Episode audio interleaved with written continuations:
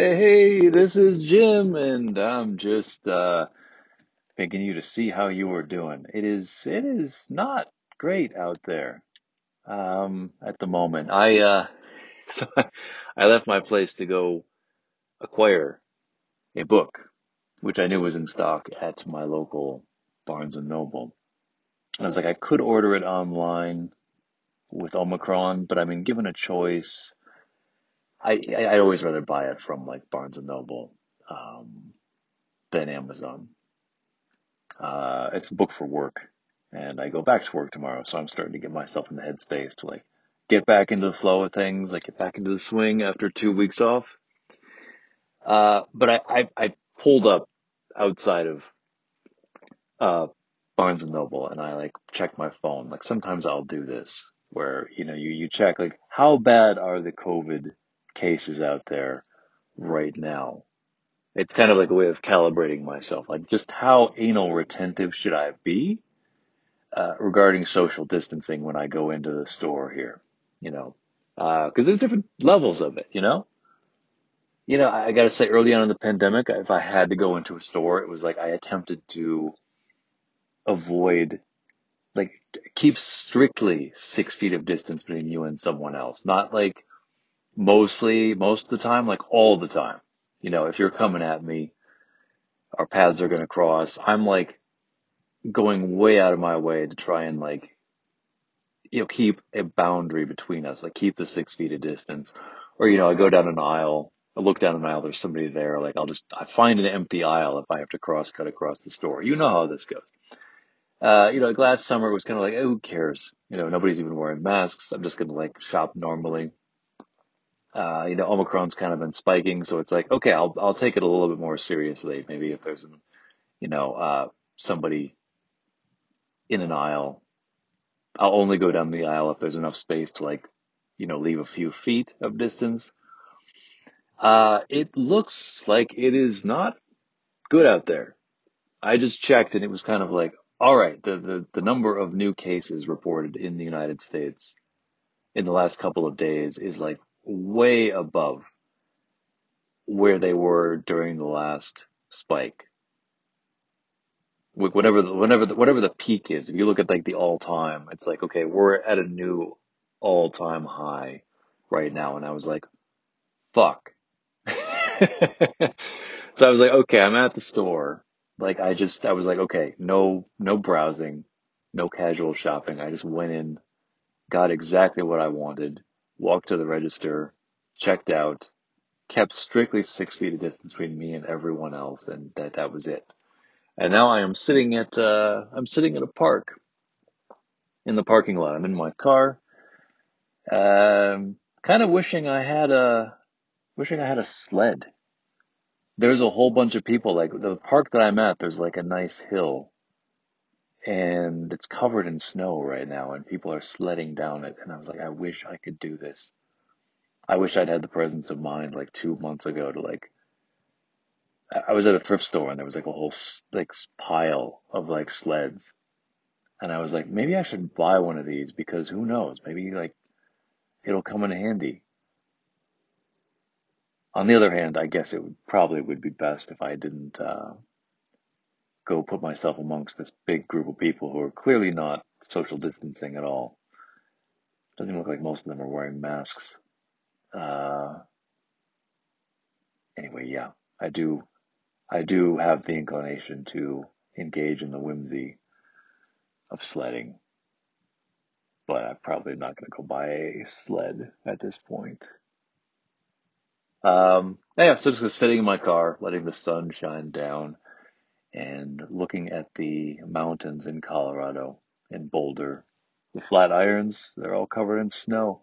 This is one thing I was hoping to see in my winter here is uh, what does it look like when everything is covered in snow and I'm seeing the mountain range? There's plenty of snow right now. The roads are kind of half cleared, so it's like you have to like be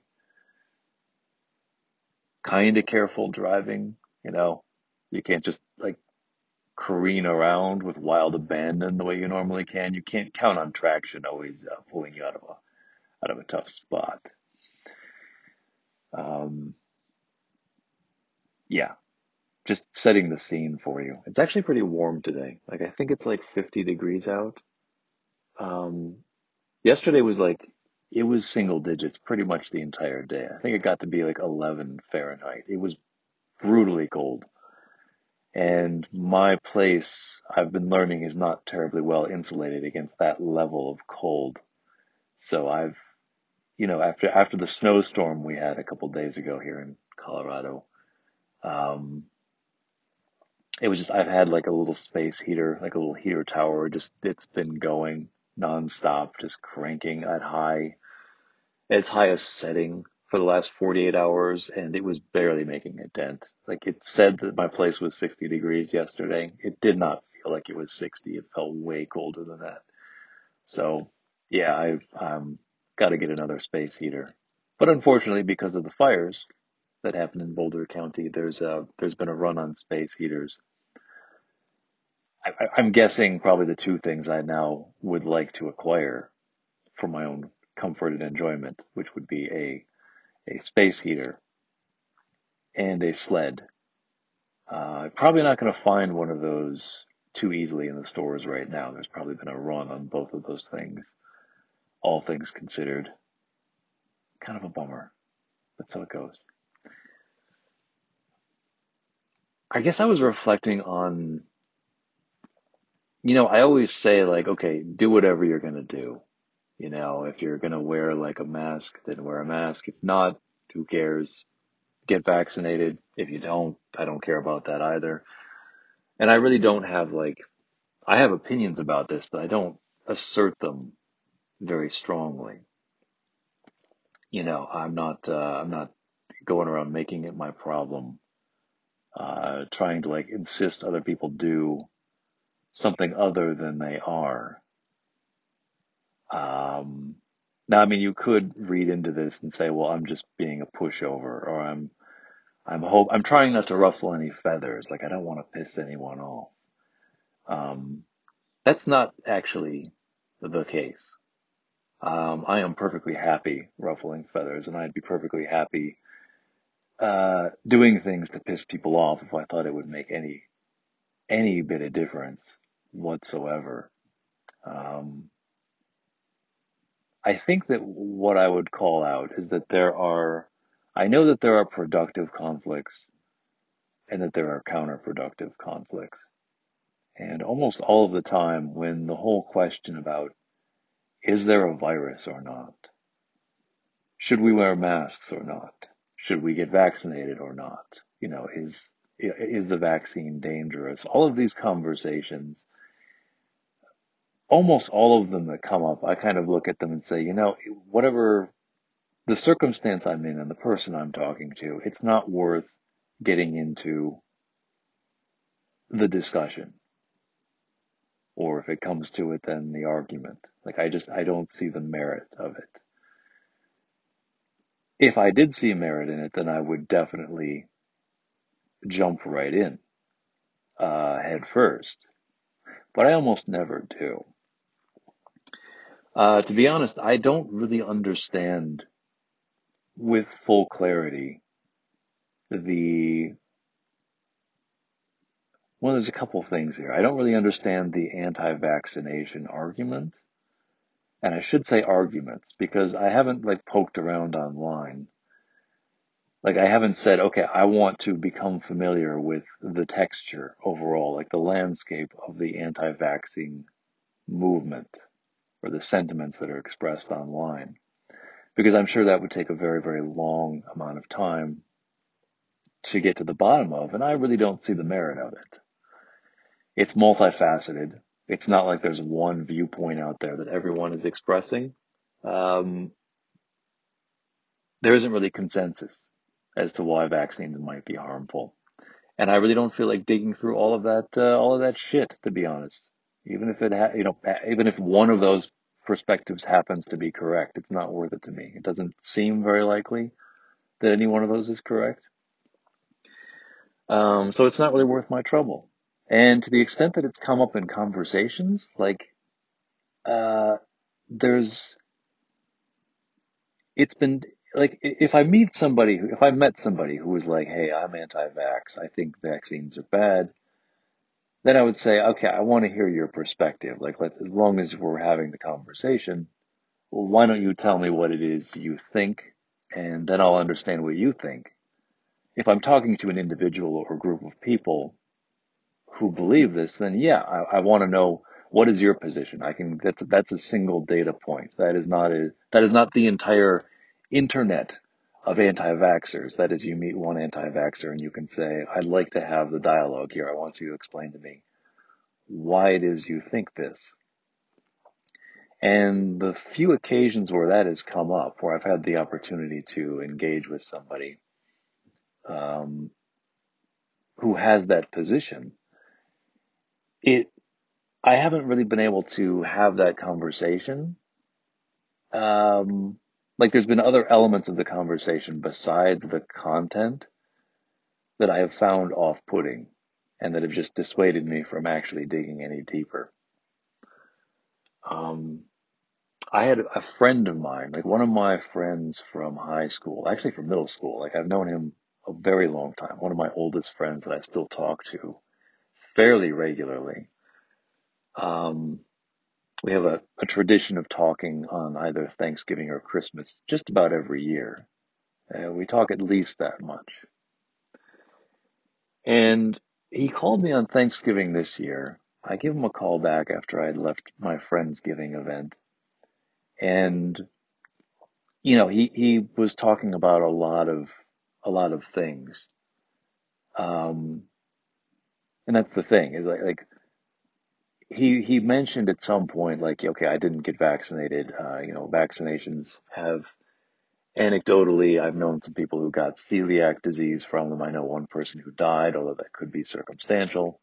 Like he, he expressed anti-vax sentiment and it's, you know, I, I didn't, I couldn't dig into it with him. I couldn't actually get my, my, I couldn't sink my teeth in and say, okay, I want to hear where you're getting this from. You know, vaccines are more harmful than the disease itself. Uh, like I, I would, I would have liked to have heard what he had to say because he's not an unintelligent person. Um, you know, he, he's not like just some, you know, far fringe conspiracy person generally. And so I, I wanted to know what he had to say. But the thing is, I, I couldn't really engage him because one, the conversation was such that he called me up and it was just him talking at me for about an hour. And I was actually, I was fine with that. That used to, that used to bother me quite a bit when people do that, but I, it doesn't so much anymore. Um, I just kind of go with it if that's the structure of things. But I mean, he was talking about how he had recently consulted a medium. Uh, this is how the conversation started. It started, he recently had consulted a medium that he had, you know, been looking into various, um, I guess what you would call new age things. You know, he's into crystals and, and the thing is, I'm not opposed to this either. I'm not opposed to conversations about the, these sorts of things either. Um, like if, if people have had these experiences, I, I want to hear about them. Even if it's something that science doesn't validate, that, that's fine. You know, like I want to hear, I want to hear about what your experiences have been. Share them with me, you know? Uh, I look into these sorts of things on my own. I had my, uh, was it my, my, uh, what do you call her? My brother's wife. I don't know if you can say sister-in-law. She doesn't really feel like my sister. Sister-in-law, that's the appropriate term. It doesn't feel appropriate. Somehow feels wrong. Anyway, she pinged me out of the blue a couple weeks ago and said, you know, are you interested in reading some books about, you know, past life, uh, past lives that come up when people do like regressive hypnotherapy? And I was like, well, believe it or not, yes. I've never looked into that. I'm curious about it, but it really depends on who the authors of the books are. You know, if it's somebody who's a scientist or a doctor, um, who happened to come across some phenomenon that they can't really explain and they're just presenting the information to the world, yeah, I I would love to read that. If it's just some new age wacko who's out there like and they're they're trying to make a living based on the phenomenon they describe, then you know not not so much. You know, it's when when your salary or your income depends on believing something that's potentially new agey and weird, um, it's it's difficult to take the writings of such a person seriously. It's like how much you, you have some skin in the game here. Like you're not independent, and I'm not sure because you're not a scientist or a doctor that you know how to think critically.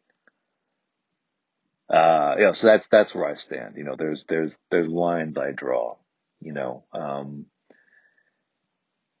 in case like I, I talk about some things, like I talked about astrology or you know uh, various other weird things.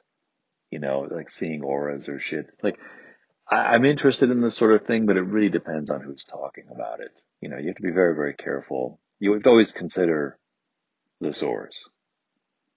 And so, yeah, my friend calls me up and he starts talking about all of this different stuff. And I kind of got the impression that one, there isn't really the room for a dialogue. Like there isn't like, I try to ask like reasonable questions like, so what does this mean to you? Or, you know, I, I try to just like exude a kind of curiosity. Like, tell me more about your experience. I want to know more about what it meant to you. And he, he just sort of like moved the goalposts. Like he kept switching topics in response to these questions.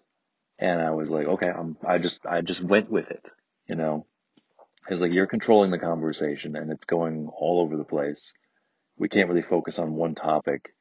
I'm having a little bit of trouble latching on here. And, you know, I, I kind of got the impression like he was, I don't know what he was hoping my reaction would be. Like I was kind of like, I'm receptive to the ideas, but I want you to go into detail about it because the ideas themselves are not interesting enough. I kind of felt like that was his, his, his hope was that he would call me up and say like, Hey, you know, I, uh, I, um, oh, interesting. There's a girl with a snowboard just is heading up the hill. This looks good. Man, I, I wish I had something. I wonder how well, I, I think I've tried using a garbage bag in the past like, you go sledding using a garbage bag. That, that does not work. That's probably the only thing I could avail myself of at the moment. Anyway, no, I, I felt like given all of this, like that was hopefully his reaction. He was calling me up and said like, Hey, I consulted a psychic. And I'd be like, wow, that's fascinating. Just the very fact that you consulted a psychic. Why would you do that? You know, or maybe he was hoping I would argue, you know, like I'm not sure how he was expecting me to engage, but it was clear from the way he was reacting and handling my responses that he was expecting something different. And so it just became this barrage of, of different stories that were loosely interconnected, and I, it wasn't really a conversation. And that was like the first half of it. The first half of it was like maybe new age woo woo stuff. And the second half got to be like, okay, we're talking about like the pandemic. And, um, as far as I've been able to glean from him in the conversations we've had, it seems that he he points out that the government's response to it and the way people are handling it throughout the country, or even even within a particular locality, um, has been inconsistent with itself. And so, therefore, this this might point to the conclusion that there's we're not getting the full truth about whatever this virus is supposed to be. Uh, I don't really get that conclusion from it. Like, yes, I've been seeing that the government has been massively inconsistent in how it's been handling things, but how is that news? That's not anything new. That, that's the government for you. They, they do not handle things rationally or logically or consistently. And to the extent that you kind of leave it up to people to determine for themselves, like which restaurants or bars will be open, when are they open, how much are they open? What are their mask mandates? Um, people are kind of taking liberties and people are taking different kinds of liberties. You're not seeing consistency in how people like take the government's advice. Yeah. So yeah, we're, we're getting inconsistent messages. The rules don't seem to like gel with each other and people are not observing things consistently. This seems like par for the course. This is not indicative of, this must mean there is no virus and there's some conspiracy to, I don't know what he believes, but you know, I, I don't see anything amiss in all of this. Like there, there's nothing that indicates there's some funny business going on that needs further investigation. But so far I haven't seen anything of the sort.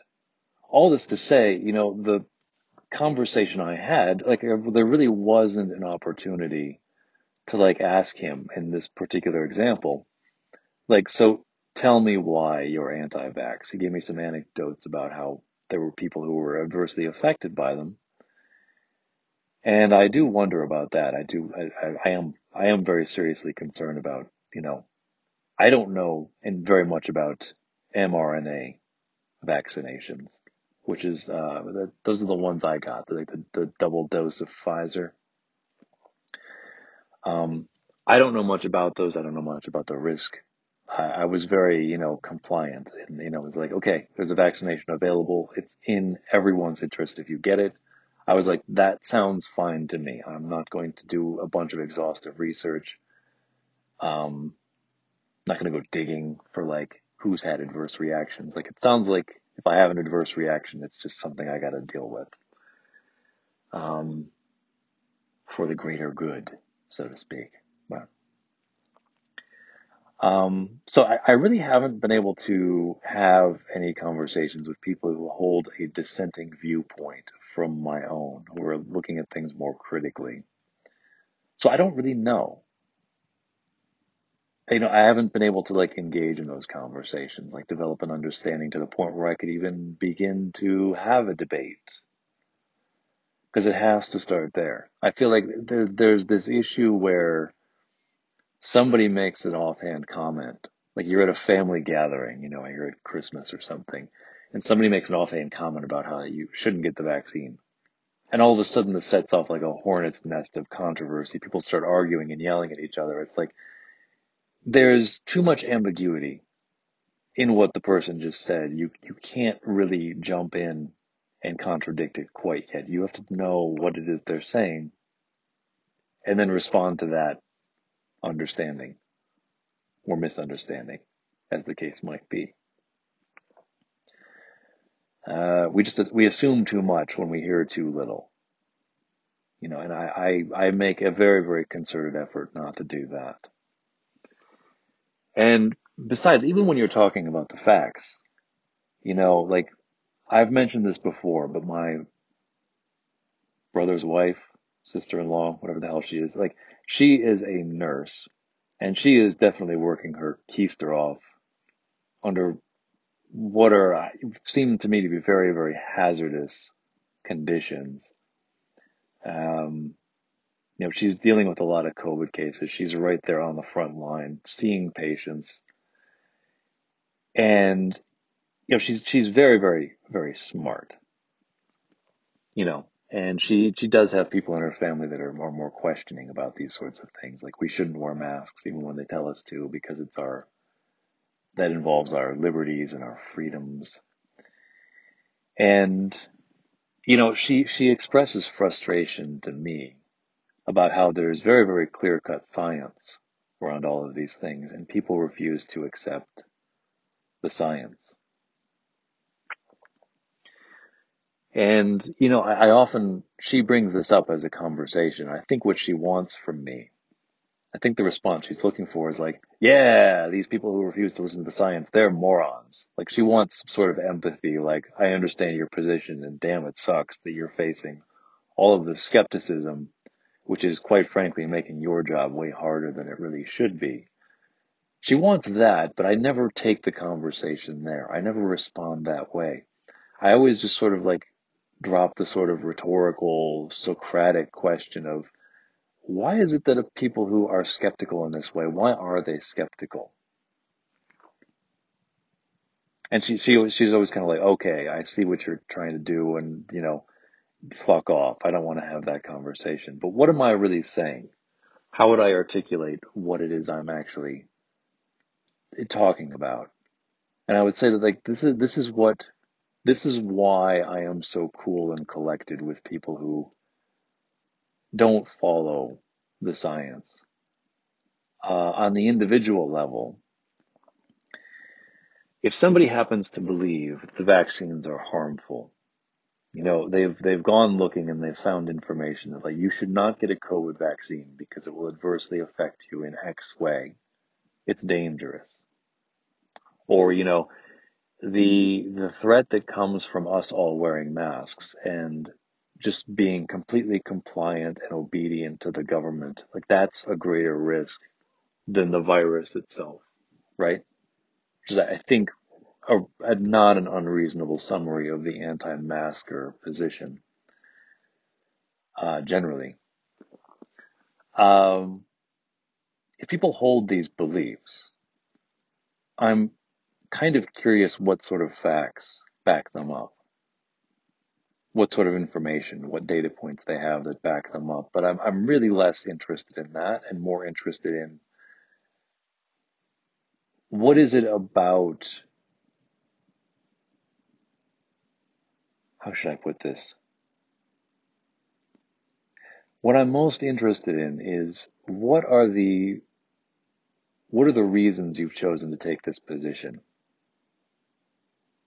See, what I think is that there are there are very legitimate and undeniable, like validatable fears that people have that makes them adopt these positions. And it's my fear that when people quiver, quibble, sorry, they quibble over information like this, like they, they argue about the facts. They say like, well, the data on vaccines says they're safe. This other data says it's not. When you get to that point, what people are really arguing about is something that's below that. There's a reason people have chosen the data that they've chosen to back up their position, and their position itself is based on emotional reasoning uh, more than anything else. So the anti-masker position, don't wear masks. There's a very real fear there that if we are too subservient to government power, that this sets a very, very dangerous precedent and that it will be abused. That's one example. Like this, this might be the underlying fear. People are afraid of, of that. And the fact that it's an emotional fear reaction means that it can't, by definition, be invalid. If somebody has that fear, it could be that what information they're operating on, whatever it is that's triggering that emotional reaction, perhaps that's not complete, perhaps it's misinformed, but it's very, very real. People have these sorts of fear reactions and they're, they're very real to them. They're very meaningful to them. And you, you sort of look for knowledge and information and data that backs up things that you've concluded in a knee jerk fashion. And so it's a concern to me uh, when people are having these arguments and it seems like one person is saying to the other, in effect, you know, the thing that you're afraid of, you shouldn't be afraid of it. You're being ridiculous. And the other person replies with, well, you're afraid of something different and you shouldn't be afraid of that. Uh, you're just being ridiculous. On the surface, it seems to be something that is about material facts, but it's about it's really about the psychological state of the individual. Like, what are they doing? What agenda are they advancing in order to further their own sense of psychological safety? I feel like that is what everyone is doing at the moment. And I have a very, very difficult time approaching a conversation in which there's a dispute about vaccinations or masks or about the presence of the virus, where you argue over what the facts are or argue over what the accurate data is and you ignore what it is that led the person to what they believe in the first place. Because I, I think that is the, this is, you know, to use a buzzword, the compassionate approach. It's like, I'd like to understand what it is you are thinking. Now, I definitely accept and admit and concede right off the bat that I'm I'm in a position where I can actually be somewhat chill. Like I'm I don't have a lot of skin in the game. I I have a job. I will probably continue to have a job uh, throughout the, the duration of the pandemic, unless I choose not to. I work remotely. There's nothing that forces me to be in touch with the public. And, you know, so honestly, if I meet dissenting viewpoints, it's not, it, it's not a, I don't have a whole lot of skin in the game. You know, it's different with my, here we go again, my brother's wife, sister-in-law, whatever. It's different because she's a medical practitioner. Like she's, she's a nurse practitioner. She's dealing with COVID it's very, very difficult to look at things dispassionately when you're in her shoes, and that I understand. I probably could do better to show her a little bit more empathy and just give her the reaction she's looking for when she expresses these sorts of frustrations. Like, how dare these people ignore the science? Because here's what gets my goat about all of this. Like, if you, if you would like to believe that the vaccines are bad for you, that there's there's greater harm in getting the vaccination, getting any vaccination against COVID. there's more danger there than in getting COVID itself. I understand that you have that position. I understand that that's going to guide your decisions. Uh, the only thing I would insist upon is consistency, meaning that if you decide not to get vaccinated and you accept the consequences that that has for yourself and for people around you, that you choose to responsibly, you accept those consequences should they come home to roost. And so what is frustrating to me and what I think should be frustrating to any reasonable person is that you have people who are saying, I don't want to get vaccinated because I think the vaccines are bad, but then they get, they come down with a case of COVID. The virus finds them and then they go to the hospital for treatment for the vaccine. It's like, okay, you're you're leaning on some pseudoscience to make a decision about your health, but as soon as like you have a an adverse health reaction because you've got the virus, you're you're suddenly leaning on the medical establishment. It's kind of like there's there's a scene in The Simpsons where I don't remember what it is. Like there's a mob mentality that breaks out, and they're like, "Damn it, you know this all happened because of science. You know, let's go to the Natural History Museum and like burn the place down." like the hell with medical science. It put us, uh, you know, it caused this this problem or this conflict that we're dealing with. And like Moe the bartender is like whacking the the leg of like a, a woolly mammoth skeleton, and one of its tusks falls, and like you know hits him on the back, and he falls down underneath it. He's like crushed under the weight, and he's like, "Damn, I'm paralyzed. I just hope medical science can cure me." Like, this is it in a nutshell. This is what we're, this is what we're seeing, and this is what bothers me the most. Like, I only ever ask for consistency. If you insist on consistency, I think that pushes people in.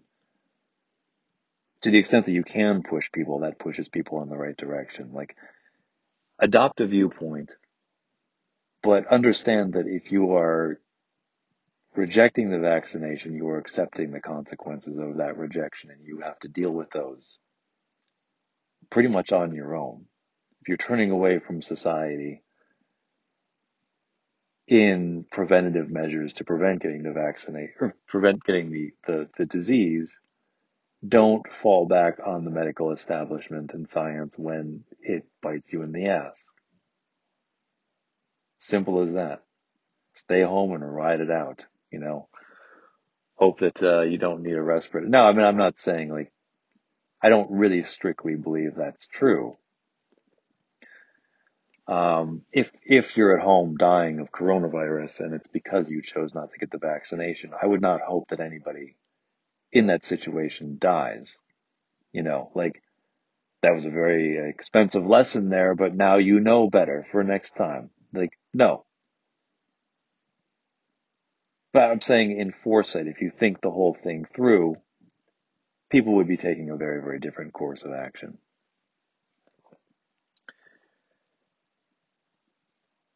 That and there's this is like the individual level. So if I meet a person who has some dissenting opinion,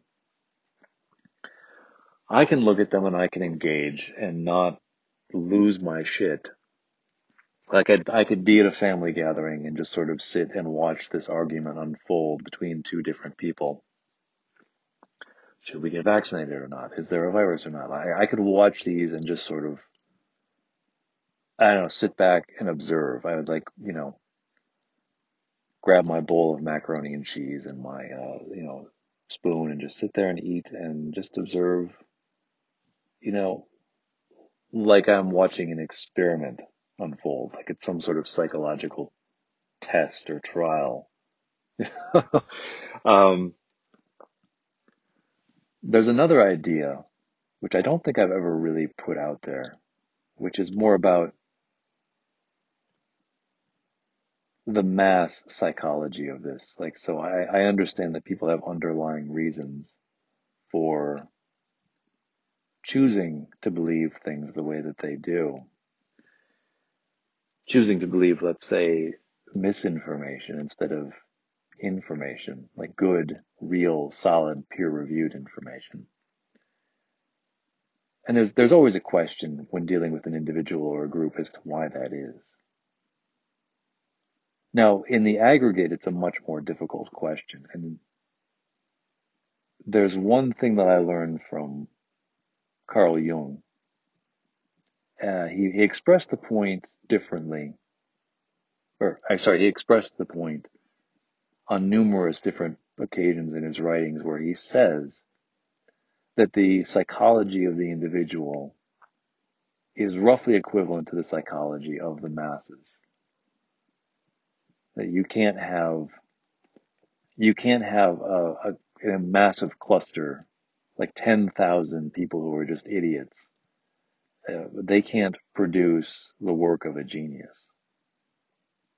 And that's about intellect, but he, he means that the point can be extrapolated more generally psychologically. And so the, the psychology of the individual uh, has a direct bearing on the psychology of the masses. And mass psychology is something that I know nothing about.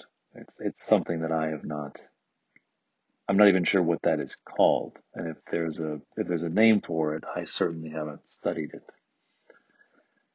Really the only thing I'm going on is this idea from Carl Jung that whatever the psychological health of individuals in a population are, the overall psychological health of the population and how they behave will look very similar.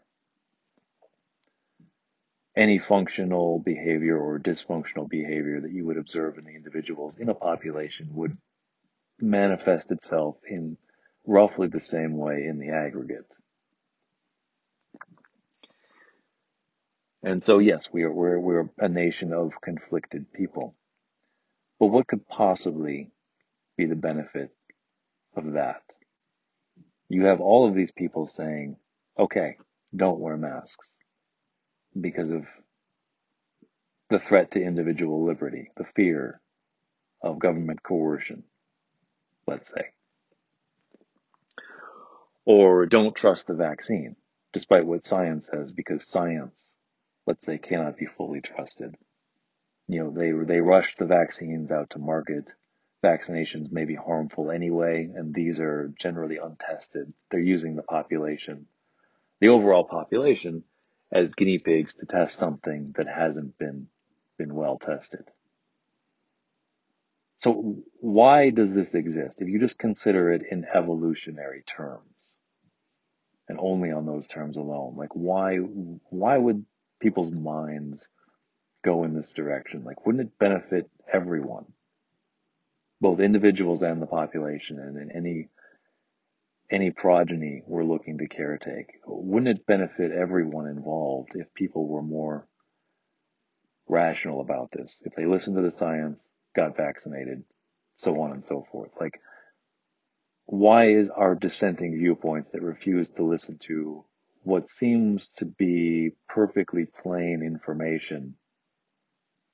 Like, why would that trait survive in a population? And I don't have an answer for this question, but I have a hypothetical that I think might surface the question for people, at the very least shed some light on what it is I'm getting at.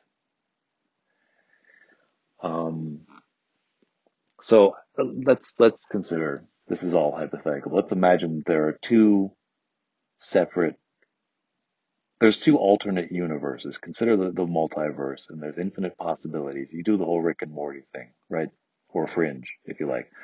And you have two different alternate versions of the United States in two separate worlds, in two separate universes. And let's say that this split happens early on or before the pandemic hits the United States or the world. All right. And so let's imagine that in one universe is our universe. And you have this split over people argue about the, the merits of the vaccine or, or, masks and so on and so forth. This is the world you live in. I don't have to, uh, I don't have to elaborate on it. But in an alternate universe, you have a United States in which everyone is perfectly accepting of what the government reports. And everyone is 100% compliant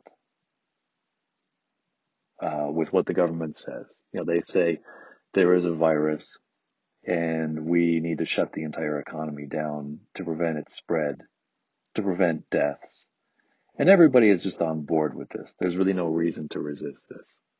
Everybody should wear masks. Everybody's immediately on board because the people in authority say so.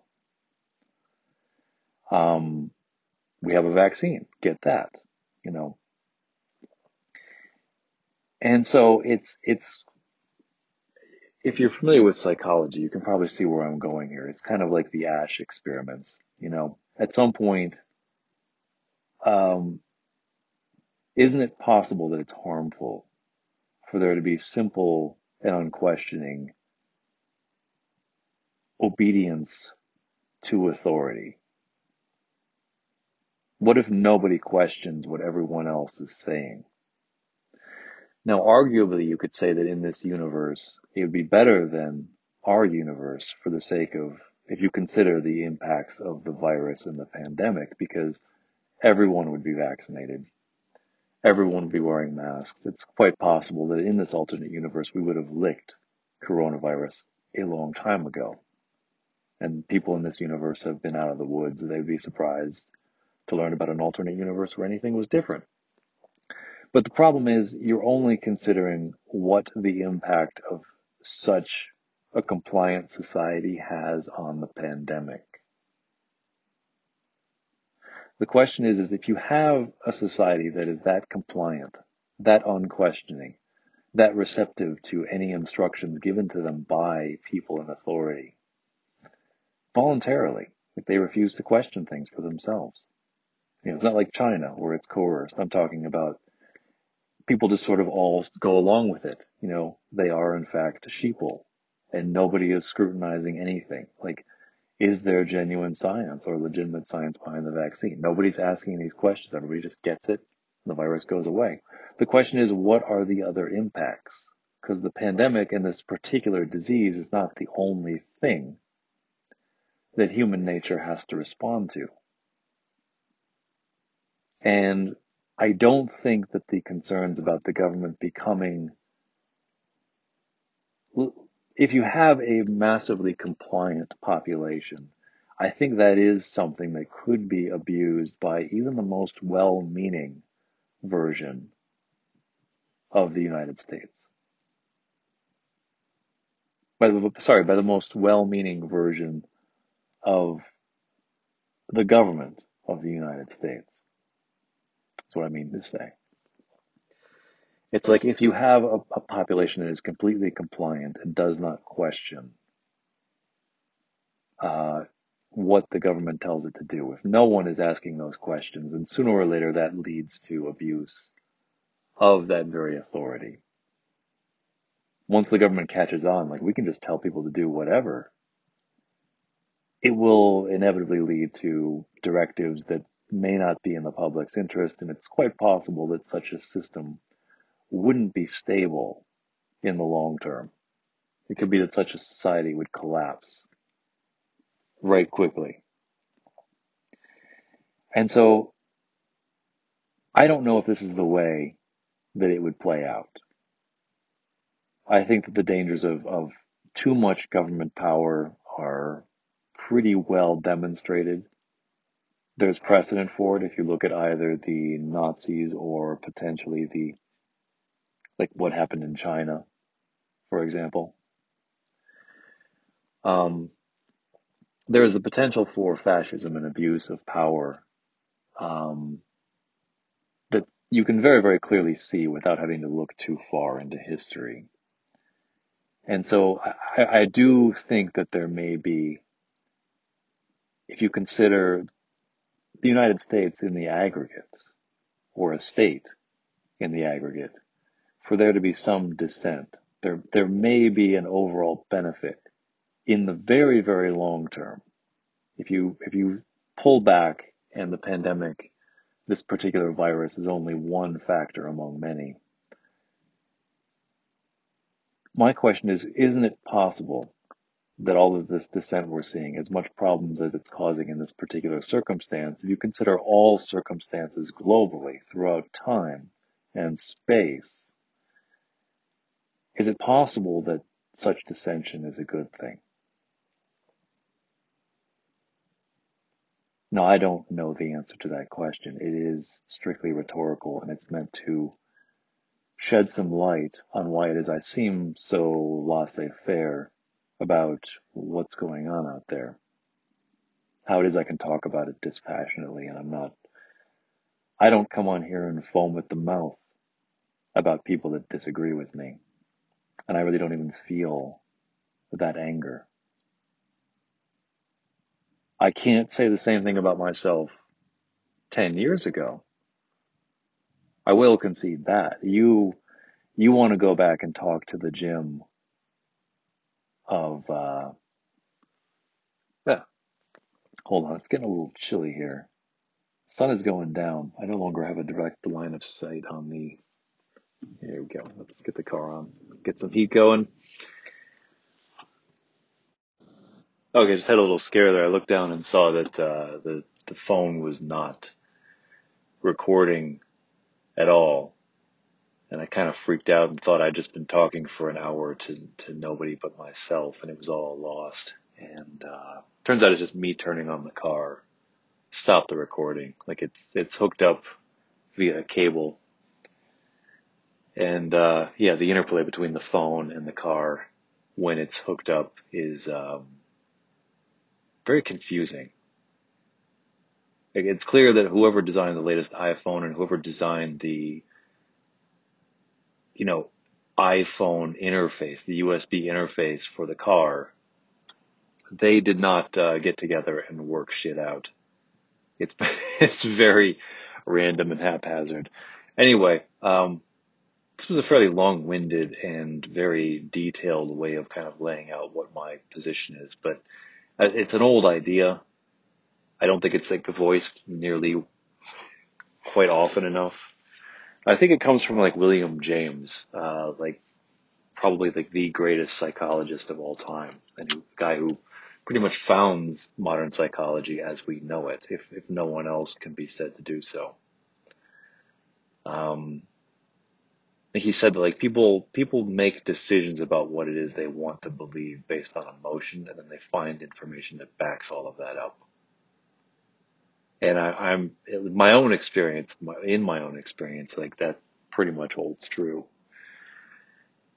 Um, and so I, I'm much more curious about what are the underlying emotional reasons for adopting any particular point of view and not let's argue about what the point of view and the, the data is, you know, when you, when you hit some kind of conflict. If you can, if you can go into your adult life with that perspective in mind, I think you're way ahead of like 99% of other people, at least. And, you know, if you can even maintain the kind of composure that that gives you in those conflicts, most of the time you're ahead of just about everyone. It's a very, very difficult thing to do. It's a very, very difficult idea to ingrain. But this is, this is absolutely what I mean. Like I, I take the same position about politics when there are political differences between liberals and conservatives. You know, I often say like, well, there's kind of truth on both sides. Um, I don't mean that like the, the, the correct position is somewhere in between the two extremes. That is actually a logical fallacy or a philosophical fallacy called the, the argument to moderation. And it, is not true. But what I believe is that human psychology trumps human reasoning and emotions. Uh, the initial knee-jerk emotions are, are based on something uh, other than rationally processed information you know, I find it very, very interesting, like people who, people who call themselves atheism, or, nah, I'm, yeah, people who call themselves atheists, people who represent the new atheistic movement, which started 15 years ago with like Richard Dawkins and Sam Harris and Christopher Hitchens. Um, they seem to make two points. One, uh, you know, religion has always existed as long as human beings have been human beings in the way that we know them, as long as they've been a species.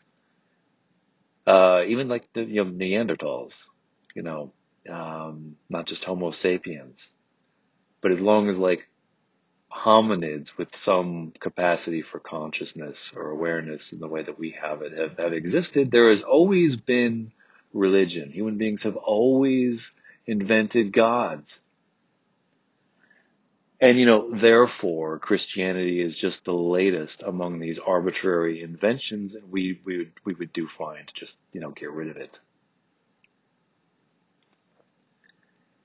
But at the same time, what you're talking about is getting rid of something. You're saying, well, we should just cast off uh, an understanding of the world, like mythological systems that we have that have always been there my question is, don't you think it's a little bit contradictory uh, to say, you know, this thing that is omnipresent throughout history, let's let's just try and get rid of it. Let's insist that it can be done away with. How do you know that's possible? And second of all, like scientists, evolutionary biologists in particular, are, they're very quick to point out that evolution like where we are in evolution, like we as human beings are not the pinnacle of evolution. You know, we are somewhere on the evolutionary tree, but we are not at the top of some sort of supposed hierarchy. You know, we are not, we are just one branch on a tree and it will continue to branch out, presumably, in other directions.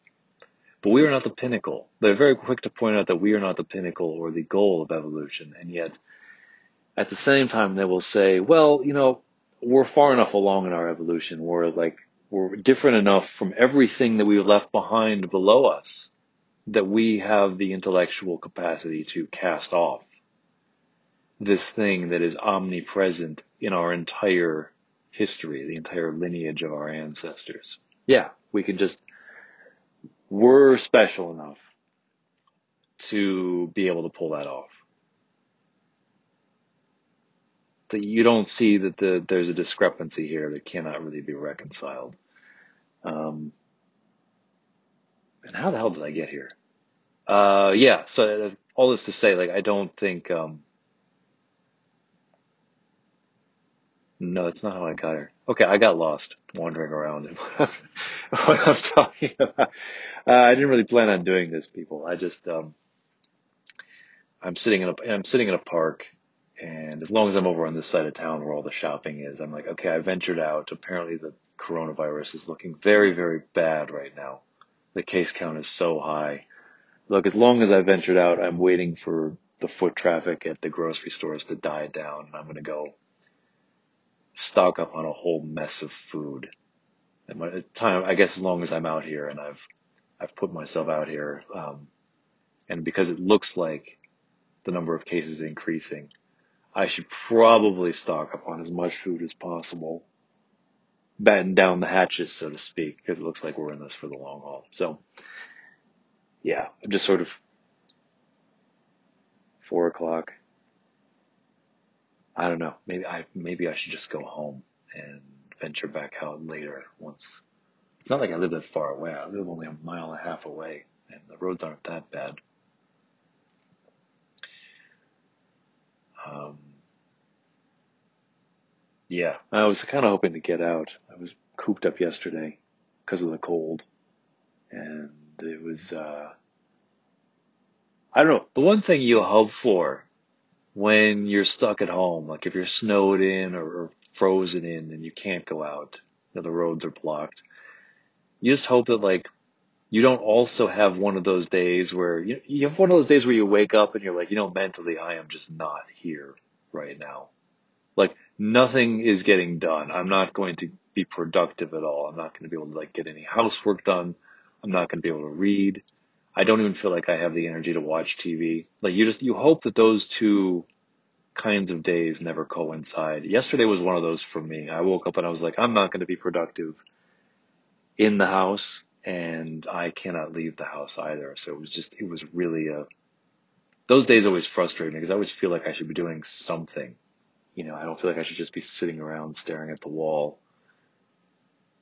But maybe that's what I needed. Who knows? Uh, yeah.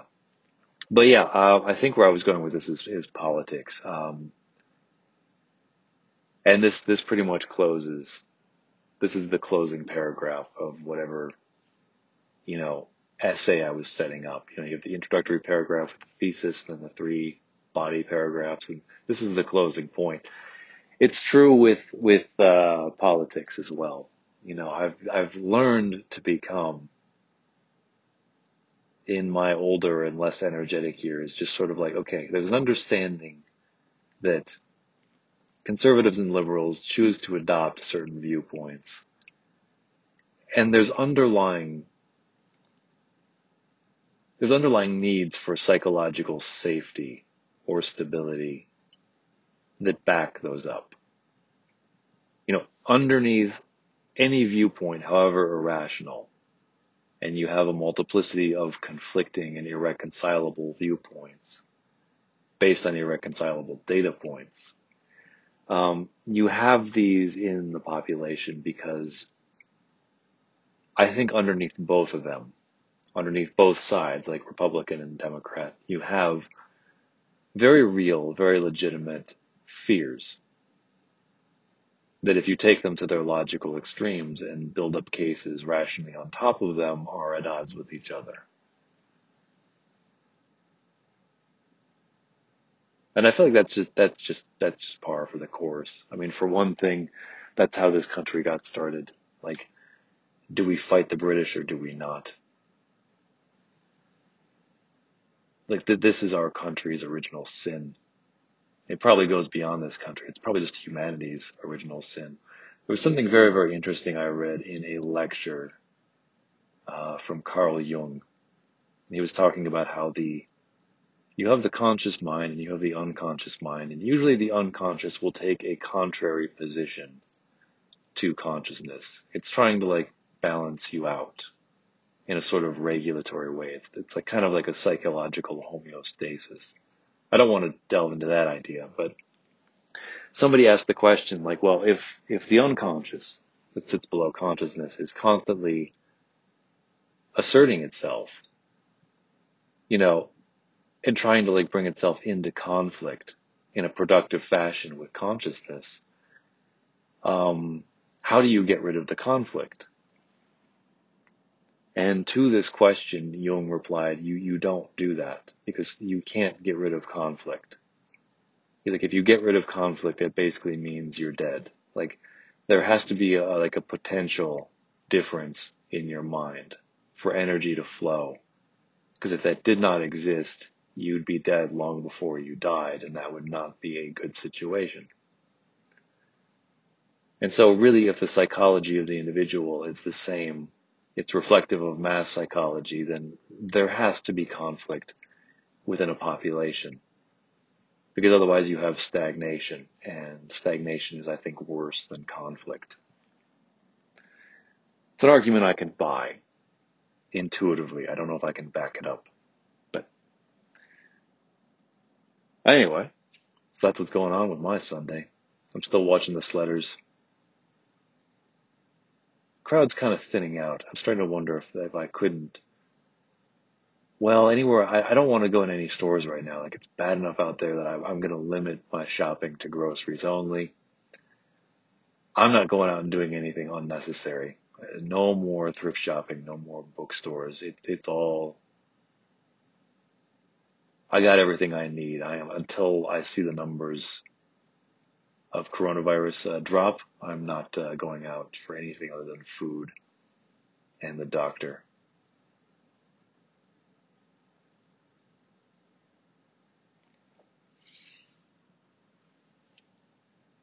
Yeah, that's my position. I'm sticking to it. Um, so I had a, uh, I had a, uh, a weird crate of food appear on my doorstep like a few days ago.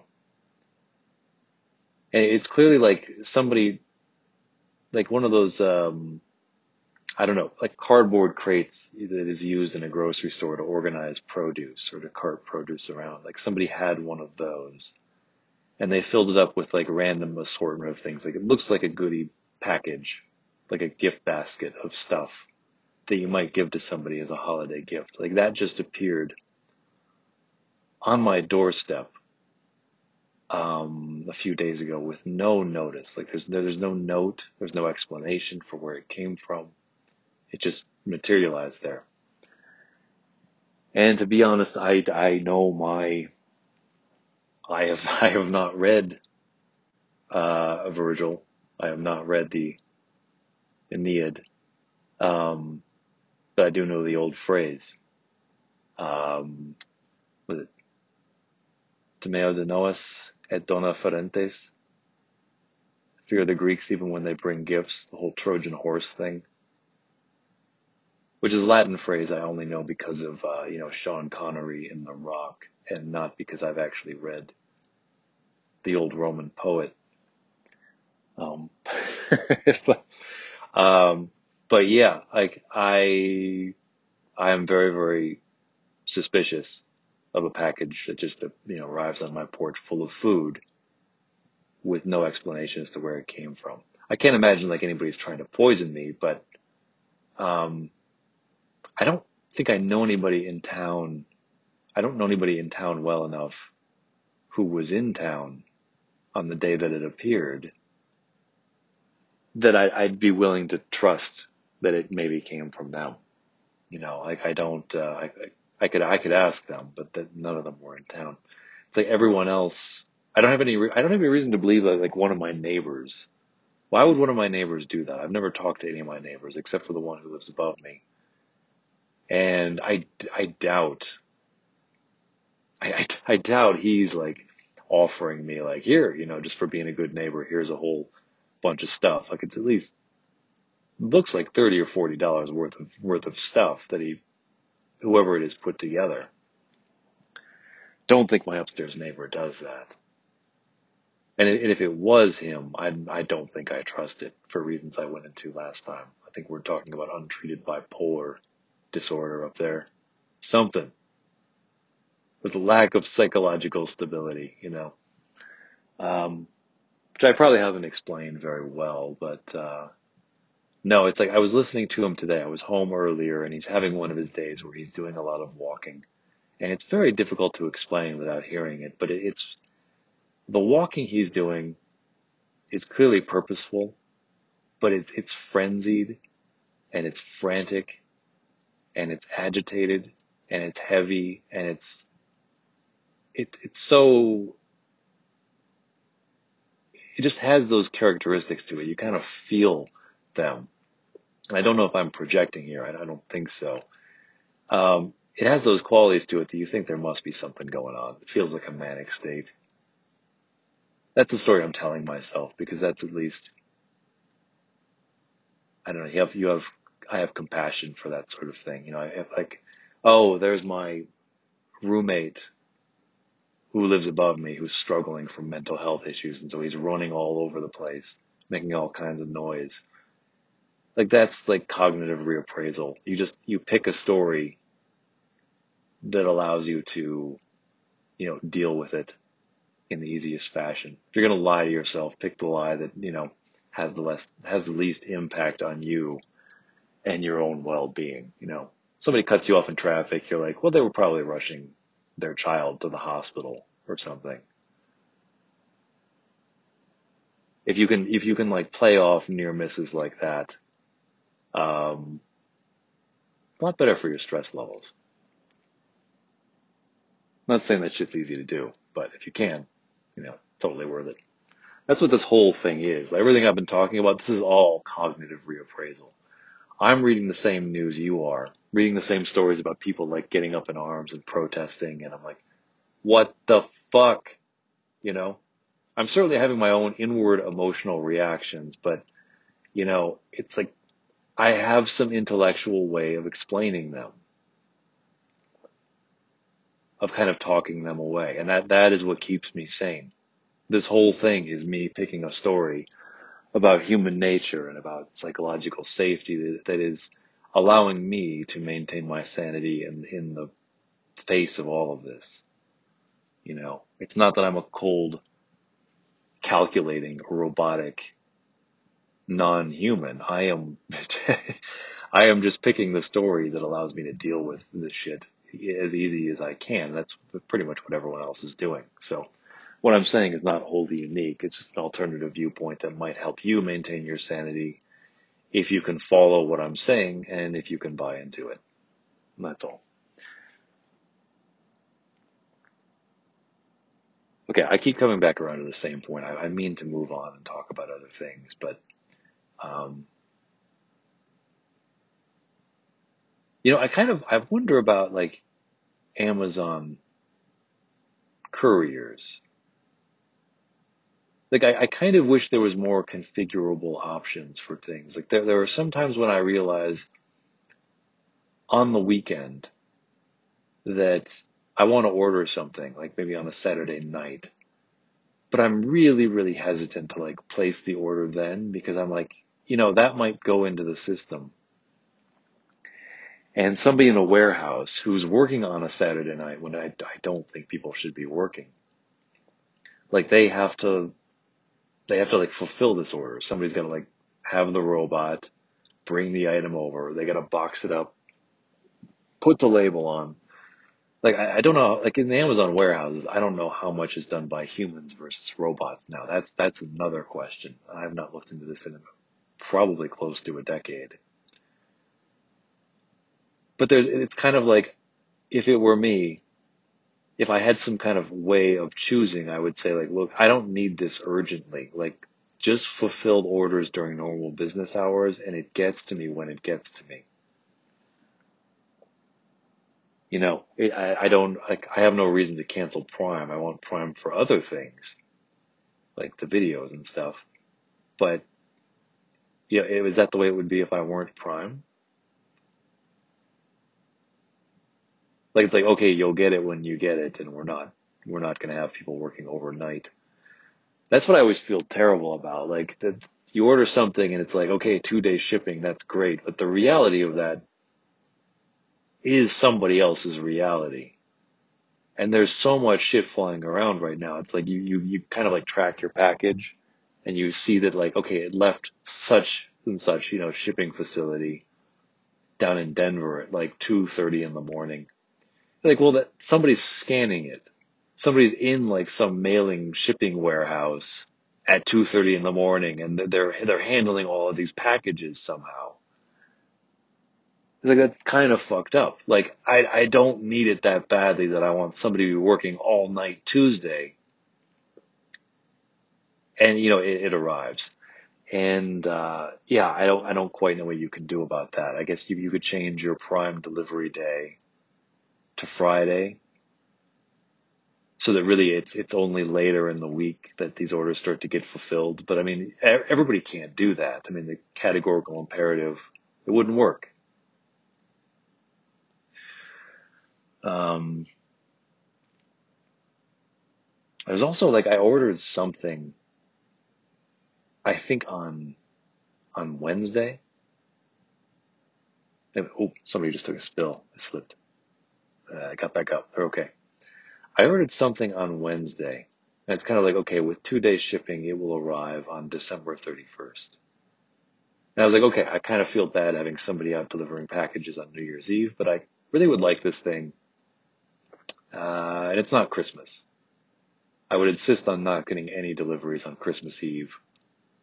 Or, you know, I set a buffer. There's always a boundary. It's like, I'm not going to go shopping past the 22nd of December. Like, I just allow a few days around Christmas when nobody should be working.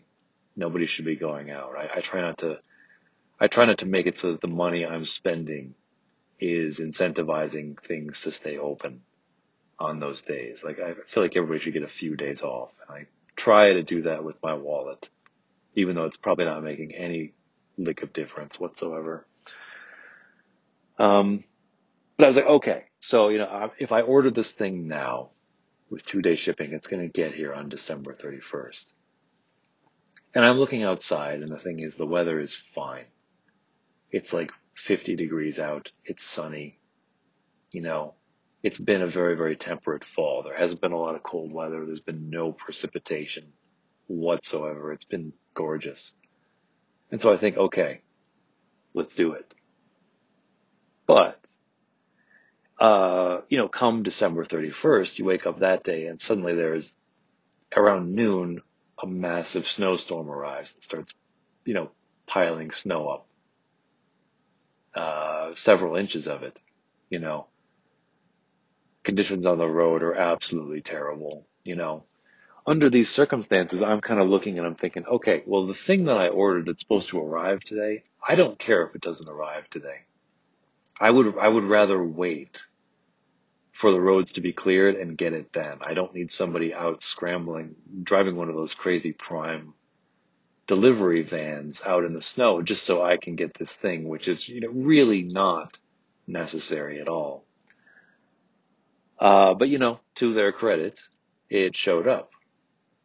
I, I, came home from a rather long walk in the snow, um, out in the snowstorm and I, I found like a, you know, package sitting on my porch. I was like, oh, that's the thing. Somebody's actually out driving in this and they, they took the trouble to drive over to my place and to drop this on my front porch.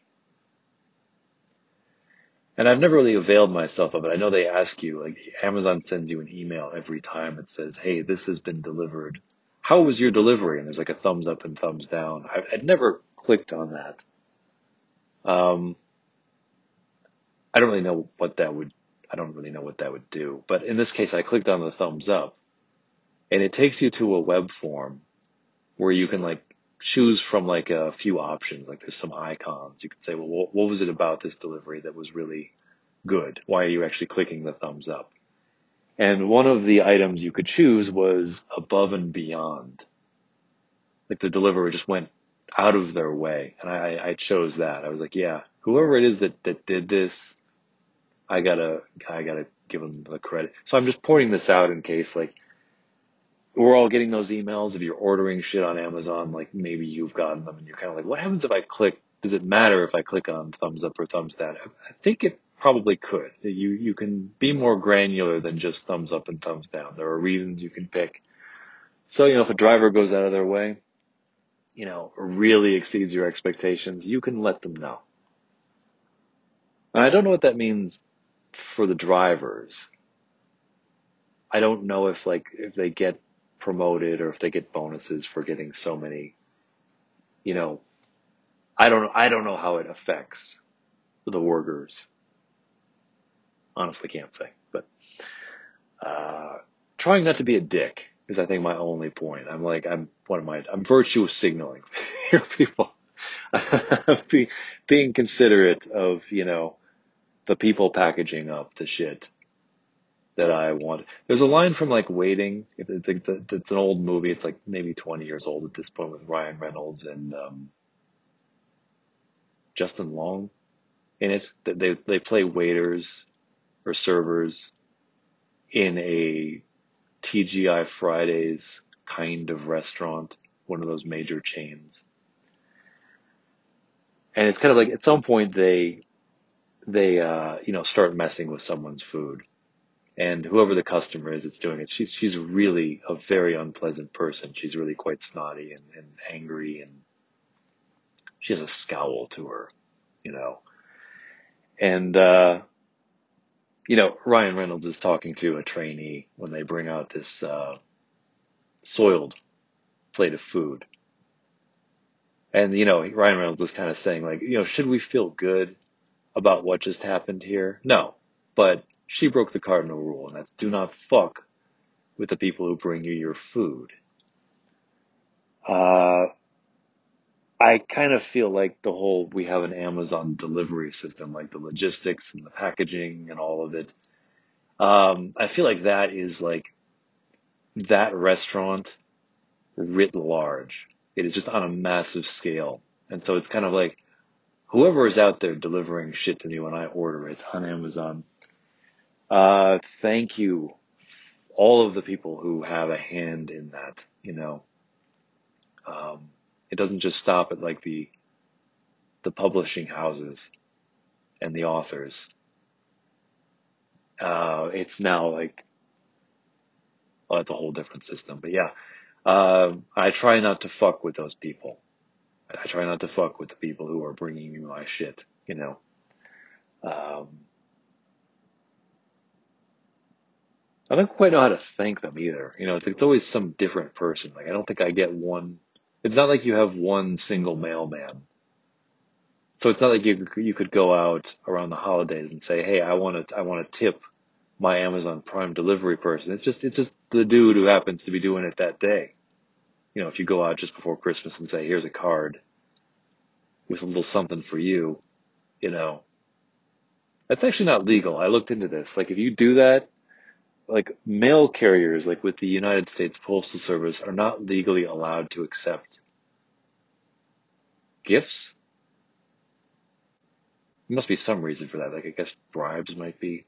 I don't know why it's illegal, but you, you they, they're not technically allowed to accept any sort of compensation, at least of monetary. I, I think I remember looking at it and the way it was worded. It was like you could bake them cookies and give them cookies, and if they trusted you, they might eat the cookies gratefully, but uh, you know, nothing nothing financial. You can't give them gift cards. Just like that kind of sucks. You know. But you, you can't do it's it's not possible to do this with uh, you know Amazon delivery drivers because there's a lack of consistency. You can't say like thanks for being a good sport all year. Here you go. You're just giving it to some arbitrary person who's doing it that day. Anyway, this is uh, this, this is starting to feel like you know white guilt. Like I feel bad about the Amazon. Like it, it's it's totally fine. You know, I'm not a prime delivery driver. I don't have to deal with the the bullshit they do. I guess I should just be grateful for that and not um, talk about all this classist shit. uh, yeah, I'm I'm not a Marxist, even if it sounds like that. I just I have I have too much empathy for my fellow human beings. Um, looking around now, this is starting to get up there. This has been long enough. I think I might cut this off and head. Uh, I'm gonna head home. Might pick this up later, but um, yeah, we'll see. If not, actually, this is like an hour and twenty minutes. I'll leave this on its own, and publish it as is.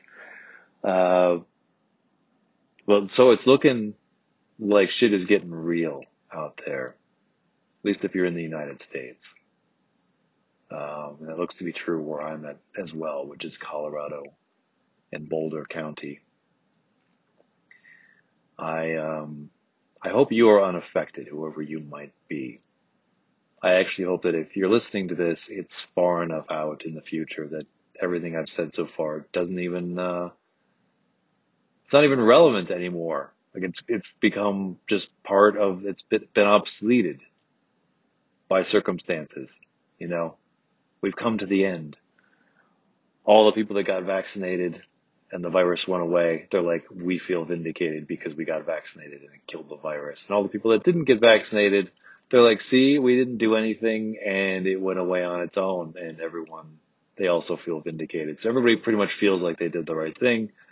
And we're all back to loving each other and giving each other hugs. And that's, yeah, it's, I hope that's the world you're living in when you hear this. But if not, if you happen to be out there and Omicron is a thing and it is spiking, uh, be safe, whatever that means to you. Be well, take care of yourself, and uh, take care of those around you. Until next time, this is Jim signing off. Cheers.